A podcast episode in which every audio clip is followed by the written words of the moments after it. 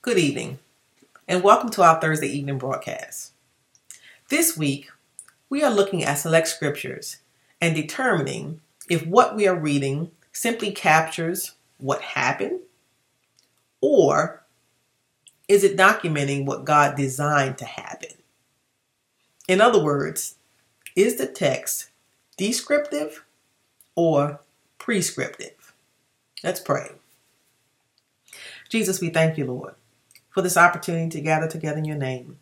We thank you for your goodness toward us, Lord. Hallelujah. God, we ask that you would be in our midst, that you would open our hearts and our minds to your word, that you would give us understanding, Lord Jesus. We thank you, Lord, for your goodness toward us, Jesus. Thank you, Lord, for the revelation of your word this night. Thank you, Jesus. Be in our midst, Lord. In Jesus' name, amen. This evening, I'm taking on a topic that has caused a rift between husband and wives for centuries. And the question I'm going to ask to kind of guide my thoughts tonight is this simple question Are husbands to rule over their wives? Now, you may say, oh, yeah, absolutely. And some of us women might be saying, hmm, I don't know about that. Well, let's go see what the scripture has to say on that topic. We begin our study tonight after the man and woman have sinned, and God is dishing out curses and telling the man and woman how their new broken nature will affect the world around them and their relationships. Now, notice the distinction in what I said. God is dishing out curses, right? He's saying he, he's he's he's clearly cursing some things here uh, in this text, and he's also dishing out some consequences. Maybe I'll put them that way. And there's even a distinction between curses and consequences. And he's also, in the same conversation, explaining to them the things that will happen now because of their new broken nature. There are three distinctions to look out for. Let's go to Genesis 3, and I'm going to start with verse 14. Then the Lord God said to the serpent, Because you have done this, you are cursed more than all animals, domestic and wild. You will crawl on your belly groveling in the dust as long as you live. And I will cause hostility between you and the woman, and between your offspring and her offspring. He will strike your head, and you will strike his heel. Now God turns to the woman, and he says, And I will sharpen the pain of your pregnancy, and in pain you will give birth. And you will desire to control your husband, but he will rule over you. And to the man, he said, and since you listened to your wife and ate from the tree whose fruit I commanded you not to eat, the ground is cursed because of you. All your life you will struggle to scratch a living from it. It will grow thorns and thistles for you, though you will eat of its grains. By the sweat of your brow you will have food to eat until you return to the ground from which you were made. For you were made from dust, and to dust you will return. Now, unfortunately, the latter part of Genesis 3:16, which is what I'm going to try to narrowly focus on, there was a lot in that in that text there. The latter part of Genesis 3:16 has been used to justify the dominating of wives by their husbands. And I'm using that word dominating on pur- on purpose. If you look throughout history, not even not just in American culture, but throughout the world, there's been this constant battle you know, we even have that phrase we use, battle of the sexes. Uh, not only between just men and women in general, but in particular, husbands and wives. The latter part of Genesis 3:16, I'll read it from the message version, which gives it a little bit differently. Says, "You will want to please your husband, but he will lord it over you." So I submit to you today that the interpretation of that scripture, meaning that God ordained for men to dominate their wives is grossly incorrect. To say that God punished a woman by allowing her husband to dominate, oppress, and treat her as an inferior is in actuality contrary to God's word. Let's look at some other scripture to get a better understanding. In this study, you're going to get a two for one. So not only are we going to look at this from the descriptive, prescriptive perspective, but we're also going to take a little lesson on how scriptures interpret scriptures. All right, so I'm going to jump over to Jeremiah 31. I'm going to read you a few verses, uh, 31 through 33. And it says, The day is coming, says the Lord, when I will make a new covenant with the people of Israel and Judah. This covenant will not be like the one I made with their ancestors when I took them by the hand and brought them out of the land of Egypt. They broke that covenant, though I love them as a husband loves his wife, says the Lord. But this is the new covenant I will make with the people of Israel after those days, says the Lord. I will put my instructions deep within them, and I will write them on their hearts. I will be their God, and there will be my and they will be my people. So here God uses his relationship with his covenant people Israel as a parallel to the husband and wife relationship. He uses this phrase, though I love them as a husband loves his wife. Israel was unfaithful to God, even though God treated them with love. Now, how does God define love? That's a whole nother lesson. Uh, in the things that we call love that God doesn't call love. But here God used his example of his good treatment of Israel and that they disregarded. Okay, so in this case, God is the husband and he treated Israel with love. How does God divine love? Well, let's take a quick look. 1 Corinthians uh, 13 3 says, Love is patient and kind. Love is not jealous or boastful or proud or rude. It does not demand its own way. It is not irritable, and it keeps no record of being wronged. And that's just one example of how God defines love, but that's loaded. Okay, so if men are to dominate their wives, if God said that's the way it's supposed to be, and He's using Himself as the analogy of the man in this relationship between Israel, is that how God treated Israel? Absolutely not. He treated them the way He, he His His uh, definition of love. He treated them with kindness and patience, and and and and uh, he he was he was long suffering toward them. Okay, so God is the epitome of the example of love, and He demands that husbands treat their wives in that way. Let's look at another scripture in 1 Corinthians 7. It says, Now regarding the questions you asked in your letter, yes, it is good to abstain from sexual relations, but because there is so much sexual immorality, each man should have his own wife, and each woman should have her own husband. The husband should, should fulfill his wife's sexual needs, and the wife should fulfill her husband's needs. The wife gives authority over her body to her husband, and the husband gives authority of his body to his wife. Do not deprive each other of sexual relations unless you both agree to refrain from sexual intimacy for a limited time so that you can give yourselves more completely to prayer. Now drop down to verse 10. But for those who are married, I have a command that comes, I'm sorry, I have a command that comes not from me, but from the Lord. A wife must not leave her husband, but if she does leave him, let her remain single or else be reconciled to him. And the husband must not leave his wife. Now, I want you to note in that text that I just read you the careful attention to equality. Everything that applied to the woman applied to the man. Now, in, culturally, we have a real select thing about what we want to, you know, ascribe to the man versus the woman. But here, Paul was very careful in making, uh, drawing the, the correlation that these two are equal. What applies to the man applies to the woman. It's not even a hint of that ruling over business. Now let's go over to Ephesians chapter 5. I'm going to read this to you from the message version. Starting with verse 21, it reads Out of respect for Christ, be courteously reverent to one another.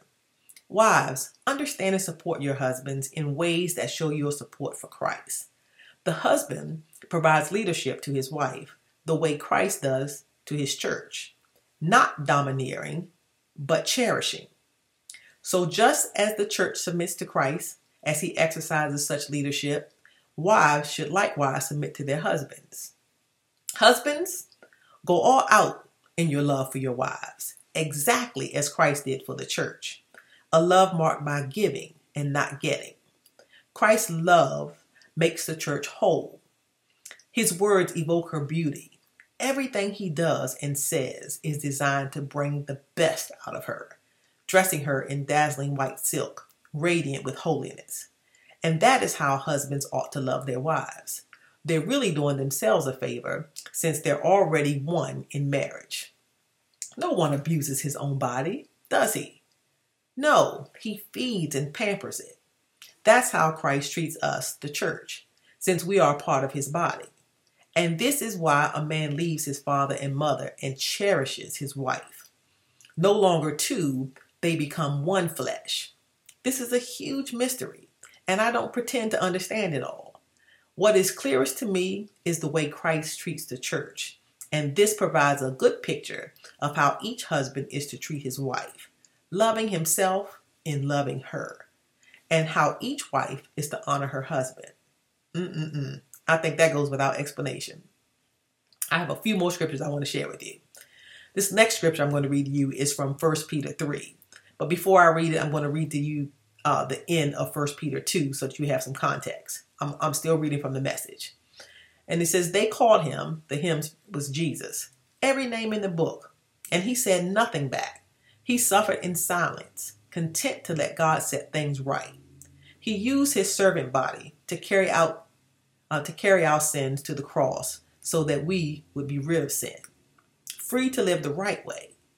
His wounds became our healing. You were lost sheep with no idea who you were or where you were going. Now you are named and kept for good by the shepherd of your souls. So here God is talking about the suffering that he allowed so that he could that he that we could come to him. He's going to use this same sentiment and he's going to apply it in in 1 Peter 3 to the husband and wife relationship. Starting with verse 1, it reads, The same goes for you wives. Be good wives to your husbands, responsive to their needs. There are husbands who, indifferent as they are to any word about God, will be captivated by your life of holy beauty. What matters is not your outer appearance, the styling of your hair, the jewelry you wear, the cut of your clothes, but your inner disposition. Cultivate inner beauty, the gentle, gracious kind that God delights in. The holy women of old were beautiful before God that way and were good, loyal wives to their husbands. Sarah, for instance, taking care of Abraham, would address him as my dear husband. You'll be true daughters of Sarah if you do the same, unanxious and unintimidated. The same goes for you husbands. Be good husbands to your wives. Honor them Delight in them. As women, they lack some of your advantages. But in the new life of God's grace, you're equals. Treat your wives then as equals so your prayers do not run aground. Now, here is another example of a description mixed in with a prescription. As women, they lack some of your advantages. God knew that women weren't be weren't being treated the way that they were supposed to be. And in that next sentence, he goes, "But you, you treat them as equals. That's what I'm prescribing. Verse 8 says, summing it up, be agreeable, be sympathetic, be loving, be compassionate, be humble. That goes for all of you. No exceptions, no retaliation, no sharp tongued sarcasm. Instead, bless. That's your job to bless. You'll be a blessing and you'll also get a blessing. Mm, that's a good word tonight. So, nowhere in scripture, I just gave you a few here. Nowhere in scripture does it say that it's okay for women to be abused or to be oppressed. In fact, nowhere in scripture does it say that anybody, uh, that it's okay for anybody to be abused or oppressed. You bring me some scripture that tells me that, that, that that's what God ordained for humanity. In fact, he speaks against those very things. God is on the side of the oppressed. He's the one that's coming against those that do the oppressing. Uh, in fact, I mean, God even goes so far as to speak to slaves. Slaves are the lowest of the low on the totem pole. And he even says to their masters, treat them right. God even speaks to the treatment of children. In fact, he says if you treat a child wrong, right, you if you lead a child astray, you might as well tie a millstone about your neck and take care of yourself. Right? He also talks to, to fathers, right? Don't provoke your children to wrath. I'm, I'm, I'm saying that to say that God is, um, God doesn't play abusing people, any people whatsoever. Not children, not slaves. He don't care what social status you are, what you know, where you are in the in the family structure. God does not play abuse. Period. He just doesn't. So why then? Why then do we think it's okay for husbands to mistreat mistreat their uh, wives? And I know we said, well, well, not, not exactly mistreat. Yeah, it, it it's very subtle. We wouldn't call it that. Let me put it that. In some relationship, we wouldn't call it that. But it's clear that even in our American cultures, women are put down. Even when we say we have these traditional family values, there's there, there's this thing. You know, man's here and woman's just a little bit lower. Right? We have a problem with that. And that is not the way that God ordained that. There's the we read earlier where um where the scripture said that husband was supposed to lead the family. Even if we take that perspective, how is that leading supposed to look? I'm going to give you one more example. And that's in that very scripture. It says, as Christ leads the church. But let me give you one more and I'm going to get off here because I can go on this topic for quite a while. Trust me. Matthew 20 says, But Jesus called them together and said, You know that the rulers of this world lord it over their people, and the officials flaunt their authority over those under them. But among you, it will be different. However, I'm sorry, whoever wants to be a leader among you must be your servant and whoever wants to be first among you must become our, your slave. For even the Son of Man came not to be served, but to serve others and to give his life for a ransom. So even if you hold a position as a man that you are to lead your family, you are to do so as a servant. How do you serve your wife? I want to keep it narrow to the topic here. I want to keep this thing about husbands and wives. How do you honor your wife? How do you cherish her? How do you respect her? How do you treat her as your equal? Because that is what God prescribed. Jesus, we thank you for this opportunity to dip, to dive into your word tonight. God, help us, oh God, to walk according to your word, even if we have to live counterculture. Uh, we have to live according to your word. God, I ask you, you bless every husband and wife uh, who is listening to this call that are, that are struggling with this very topic, that you would help us to honor each other, to treat each other as you would have us to do so, Lord. God, bless us, Lord, as we leave this broadcast tonight, and help us, oh God, to be better discerners of your word. Give us wisdom and understanding, oh God, that we can live according to your word. In Jesus' name, amen. God bless you and you guys have a great night.